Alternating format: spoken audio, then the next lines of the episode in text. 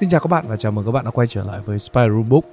Trong video ngày hôm nay, chúng ta sẽ cùng khám phá tất tần tật các khái niệm và những hành động của kẻ thao túng tâm lý qua những tóm tắt cuốn sách Thao túng tâm lý của chuyên gia Shannon Thomas, được viết bởi tác giả viết cùng Tiểu Hy tại Spider Room. Nếu thường xuyên tham gia vào các nền tảng mạng xã hội, bạn sẽ được biết rằng thao túng tâm lý là một trong những cụm từ nổi bật nhất trong năm 2022. Những kẻ thao túng tâm lý có thể là bất cứ ai, từ những kẻ xa lạ cho đến những người thân yêu. Họ yêu thích quyền lực, sự kiểm soát, thú vui và cả trò chơi tâm trí họ đang chơi. Vậy làm thế nào để nhận biết bản thân có đang ở trong một mối quan hệ bị thao túng? Hãy để nạn nhân của việc bị thao túng tâm lý và cũng là tác giả của cuốn sách Thao túng tâm lý, nhà tư vấn tâm lý Shannon Thomas dẫn dắt cho bạn. Và hãy cùng bắt đầu ngày thôi. Lạm dụng tâm lý không để lại những vết thâm tím, không có cái xương nào gãy, cũng không có lỗ thủng nào trên các bức tường. Những đổ vỡ, những khoảng trống ăn sâu bám rễ trong những người sống sót. Đó chính là những điều mà những kẻ lạm dụng muốn. Đặc điểm thường thấy của những kẻ lạm dụng là chúng luôn giữ cho bàn tay sạch sẽ và thể hiện con người đó ra trước mọi người. Trích sách thao túng tâm lý Đầu tiên, ai có thể là kẻ lạm dụng tâm lý? Họ có thể là bất cứ ai. Một người ái kỷ, một người chống đối xã hội, là bố, là mẹ, anh chị ông bà, cô chú, em họ, bạn trai bạn gái, vợ chồng, người con trưởng thành, đồng nghiệp, sếp, mục sư, giáo viên, bất cứ ai ở xung quanh chúng ta. Thông thường rất khó để phát hiện ra hành vi lạm dụng vì chúng có nhiều hình thái và đặc tính khác nhau. Một lầm tưởng rằng những kẻ lạm dụng phần lớn là đàn ông. Điều này không hoàn toàn đúng. Phụ nữ cũng có thể là những người lạm dụng. Tuy nhiên, hành vi lạm dụng thường khác biệt và được che đậy kỹ càng hơn. Trong một khảo sát hỏi về mối quan hệ kẻ lạm dụng với nạn nhân, kết quả đưa ra trong số 603 người trả lời câu hỏi thì có 122 người, 20% trả lời người lạm dụng có mối quan hệ thân thuộc với họ như bố mẹ anh chị em, ông bà, vân vân. Trong số 121 người này, có 87 người viết về người lạm dụng là người thân trong gia đình. 41 lần nhắc đến mẹ, mẹ chồng, mẹ vợ hoặc mẹ kế. Bố mẹ được nhắc đến 27 lần và bố được nhắc đến 8 lần. Kẻ lạm dụng là nam giới. Trong một nghiên cứu khác, 433 người, 72% trong số 603 người tham gia trả lời, thì người lạm dụng thường là những người có mối quan hệ yêu đương với họ. 102 trong số 433 người, có 31 người nhận định đó là bạn trai, 30 người nhận định đó là vợ chồng và 27 người ghi là chồng. 2. Những kẻ lạm dụng tâm lý thực hiện hành vi gây hại. Thứ nhất, hành vi thao túng xảy ra ở đâu? Người độc hại có thể có mặt ở mọi nơi, thậm chí ngay cả trong lĩnh vực chăm sóc sức khỏe tinh thần. Nhìn chung có thể chia lạm dụng thành hai phần. Đầu tiên là giữa cá nhân với cá nhân, cha mẹ con cái, mối quan hệ yêu đương hay là bạn bè, vân vân Thứ hai là trong một nhóm người, giữa các thành viên trong gia đình, tại nơi làm việc hoặc là trong tổ chức tôn giáo. Hành vi thao túng xảy ra khi nào? Những kẻ lạm dụng thích nhắm đến những cái đối tượng có những điều họ không có hoặc đã có. Việc lạm dụng đôi khi chỉ nhằm mục đích mang lại niềm vui, nâng cao lợi ích của cá nhân, thỏa mãn cái tôi xấu xa bằng việc làm tổn thương, hủy hoại phẩm chất của nạn nhân. Có hai sự thật về người sống sót mà kẻ lạm dụng yêu thích nhất – Đầu tiên là sự thiếu tự tin của người sống sót và thứ hai là bí mật về quá khứ từng trải trưởng thành của người sống sót. Hành vi thao túng xảy ra như thế nào? Kẻ lạm dụng thường yêu thích quyền lực, sự kiểm soát, thú vui, cả trò chơi tâm trí mà họ đang chơi. Kẻ lạm dụng sẽ đưa ra những thông tin không chính xác, sau đó âm thầm quan sát nạn nhân mắc lỗi. Họ chế giễu, mồi nhọ, chỉ trích người sống sót vì họ mắc sai lầm những kẻ độc hại lạm dụng còn thích gán cho người sống sót là ích kỷ khi nó đang nỗ lực một điều gì đó tốt và lành mạnh cho bản thân. Những kẻ lạm dụng tâm sẽ cương quyết không thừa nhận những hành động của họ gây ra tổn thương đến người khác. Có một chiến thuật lảng tránh thường xuyên được sử dụng để kẻ lạm dụng có thể vô tội, trở thành nạn nhân cho các tình huống hàng ngày trong cuộc sống. Ví dụ, những người bạn không keo kiệt với tôi như vậy, hoặc một người bạn đời sẽ không bao giờ hành động theo cách đó Tôi mong đợi hơn thế từ nhân viên chín chắn như bạn. Tất nhiên là sẽ có rất nhiều hành động, lời nói tinh vi tiềm ẩn hơn. Nó diễn ra trong suốt quá trình dài, rất khó nhận ra cho đến khi người sống sót nhận ra mình trải qua thao túng tâm lý nhiều đến như thế nào. Tại sao hành vi thao túng xảy ra? Kẻ lạm dụng có thể là những người mắc rối loạn nhân cách, có thể là do sự thiếu thốn tình yêu thương lành mạnh từ thời thơ ấu và niên thiếu với những người chăm sóc của họ. Sự thiếu thốn tình yêu thương lành mạnh có thể xuất hiện do bị bỏ mặc về mặt cảm xúc trong suốt thời thơ ấu và những năm tháng thiếu niên. Những nhu cầu vật chất của đứa trẻ có thể được đáp ứng, nhưng vẫn tồn tại sự thờ ơ bao gồm cả sự gắn kết giả tạo giữa các thành viên ở trong gia đình. Quá khứ có thể khiến cho một số người chững lại mắc chứng rối loạn nhân cách, nhưng đó không phải là lý do ngụy biện cho hành vi lạm dụng của những kẻ muốn thao túng tâm lý. Vẫn có những người lớn lên trong gia đình thiếu thốn tình yêu thương, nhưng họ vẫn rất đồng cảm, quan tâm và đối xử tốt với người khác. Sự thật để những kẻ lạm dụng tiếp tục kéo dài hành vi lạm dụng độc hại của mình bằng ý chí tự do của mình để phục vụ cho nhu cầu, mong muốn, đòi hỏi và kỳ vọng để có phải có được thứ mình muốn bằng mọi giá, bất chấp làm tổn thương những người khác. 3. Tên gọi dành cho nạn nhân trong mối quan hệ lạm dụng Người sống sót, survivor, để chỉ những người là nạn nhân của lạm dụng tâm lý. Thuật ngữ được sử dụng rộng rãi trong cộng đồng những người hồi phục sau khi bị lạm dụng. The American Heritage Dictionary định nghĩa người sống sót như sau. Người sống sót là người vẫn còn sống, tiếp tục bước đi bất chấp khó khăn và tổn thương, kiên trì vẫn sinh hoạt bình thường, sống lâu hơn, vượt qua được những khó khăn, kiên trì hoạt động, vẫn có ích cho đời và đối phó với tổn thương và trở ngại. Sau đó vẫn tiếp tục kiên trì, 4. 6 giai đoạn của quá trình phục hồi. Đầu tiên, giai đoạn 1, tuyệt vọng. Một người có thể không biết rằng mình đã bị lạm dụng, một số lại không biết những điều kẻ lạm dụng đã làm với họ. Những trạng thái có thể thấy ở giai đoạn đầu của người bị lạm dụng. Họ ở trong trạng thái hỗn loạn, lo lắng, thất vọng, cuộc sống dần trở nên mất kiểm soát. Mức độ nghiêm trọng nhất đó là họ có ý định sẽ tự sát.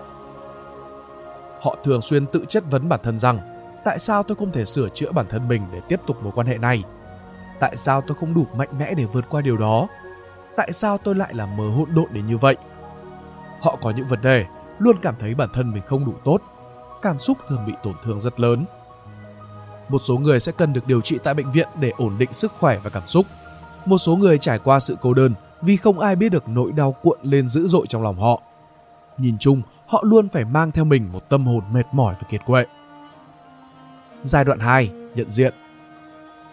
Lạm dụng tâm lý quỷ quyệt đến cái mức khác thường, tinh vi, tiềm ẩn, do vậy dễ dàng gây hiểu lầm và khó được phát hiện. Các thuật ngữ liên quan đến lạm dụng tâm lý. Gaslighting, nghĩa đen là thắp sáng đèn gà. Đó là những kẻ lạm dụng cố gắng sắp xếp những tình huống khiến cho nạn nhân nghi ngờ trí nhớ và sự nhận định của bản thân về các tình huống diễn ra. Mục đích cuối cùng là khiến cho nạn nhân trở nên không chắc chắn về bản thân, đến mức họ chuyển quyền cuộc sống của mình vào tay kẻ lạm dụng. Thứ hai, chiến dịch bồi nhọ là khi người lạm dụng sử dụng lời nói dối, câu chuyện phiếm hoặc những hình thức thao túng, đe dọa cô lập khiến cho những người khác hoặc một nhóm người khác quay sang chống đối nạn nhân. Flying Monkeys, nghĩa đen, những con khỉ bay, mô tả những người bị lạm dụng vây quanh bởi những kẻ lạm dụng. Kẻ lạm dụng thực hiện hành vi bẩn thỉu của mình một cách cố ý vô tình. Thứ tư, sự xâm phạm người Ai Kỳ. là khi người Ai Kỳ, người chống đối xã hội người thái nhân cách làm điều không đúng với họ và thổi phồng về cái sự việc so với thực tế điều này được miêu tả khi người sống sót cố gắng cho những kẻ độc hại biết lỗi lầm mà họ gây ra thay vì tiếp nhận lời phê bình những kẻ lạm dụng sẽ chửi mắng hoặc im lặng đôi khi những người độc hại sẽ tỏ vẻ không mảy may quan tâm dần dần mọi thứ thành lỗi của người sống vì đã hỗn xược không tôn trọng và làm họ khó chịu củng cố gián đoạn là cách mà con người bị tẩy não. Điều này được mô tả theo thuật ngữ tâm lý học của nhà tâm lý học người Mỹ B.F. Skinner, điều kiện hóa từ kết quả. Dạng điều kiện này khiến cho người sống sót hình thành lên sự liên tưởng lo âu khi những kẻ lạm dụng củng cố gián đoạn mối quan hệ của hai người. Củng cố gián đoạn xuất hiện trong mối quan hệ, nơi làm việc, gia đình, nhà thờ. Trải nghiệm của củng cố gián đoạn là người sống sót không bao giờ biết trải nghiệm tiếp theo của mình là ấm áp hay nhẹ nhàng, chửi mắng, khiêu khích hay sự dằn vặt đến từ kẻ lạm dụng. Một câu nói ngắn gọn mô tả củng cố giai đoạn là một kẻ lạm dụng không lạm dụng mỗi ngày. Các giai đoạn lý tưởng hóa, hạ thấp giá trị và loại bỏ. Lý tưởng hóa là giai đoạn kẻ thao túng làm cho thế giới nạn nhân tràn ngập những điều tốt đẹp.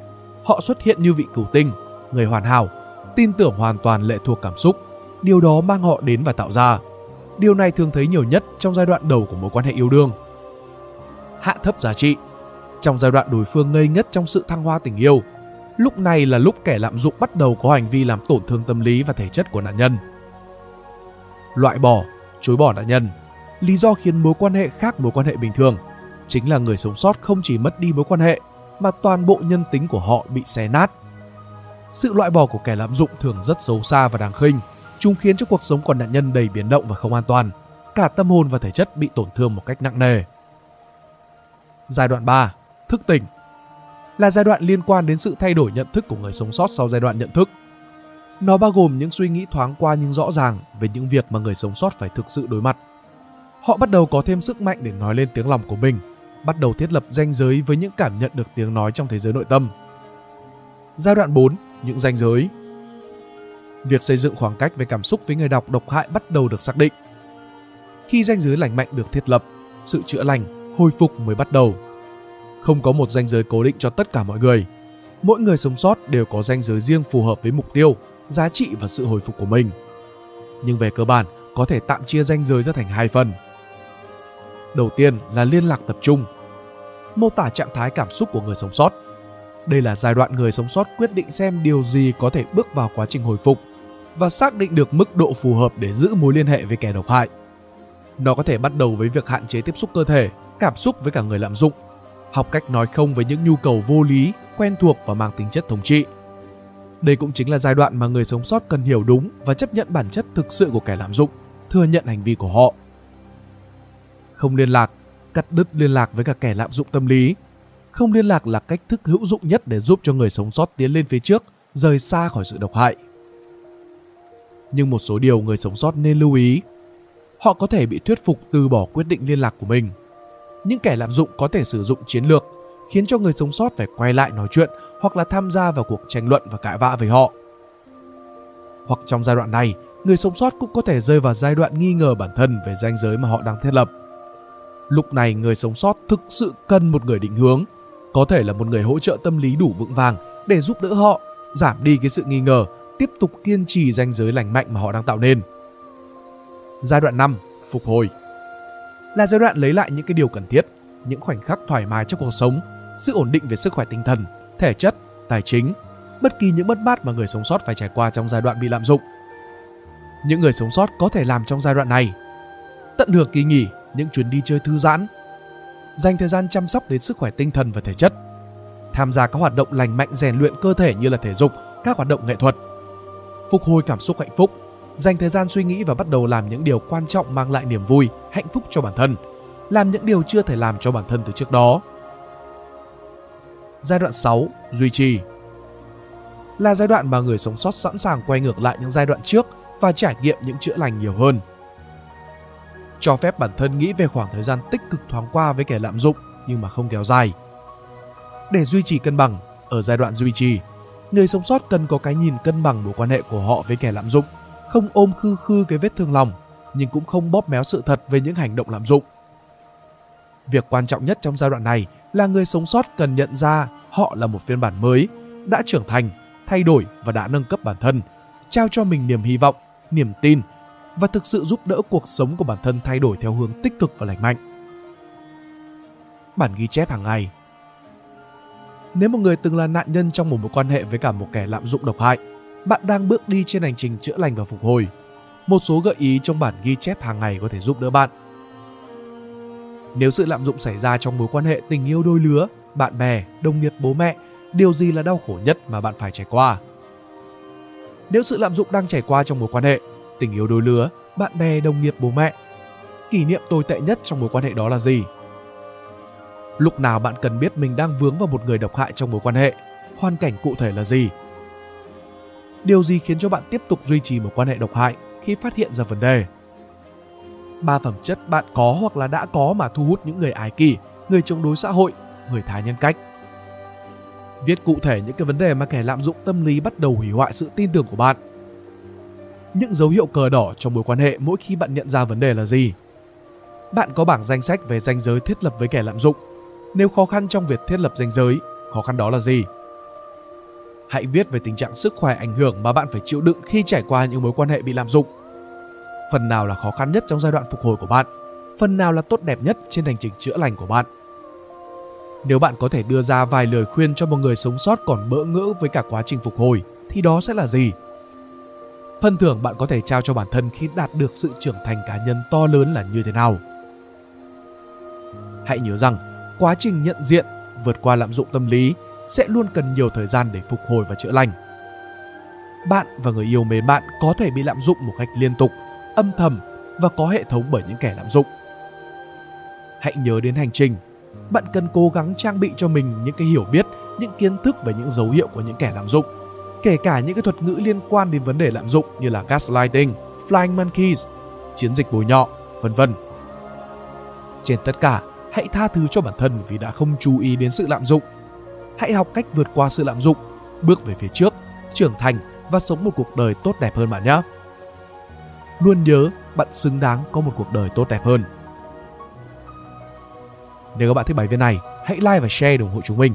Đừng quên bấm nút subscribe và nút chuông bên cạnh để không bỏ lỡ video nào bọn mình ra trong tương lai. Cảm ơn các bạn đã lắng nghe. Đây là Spider Room Books, còn mình là Pink Dot. See ya!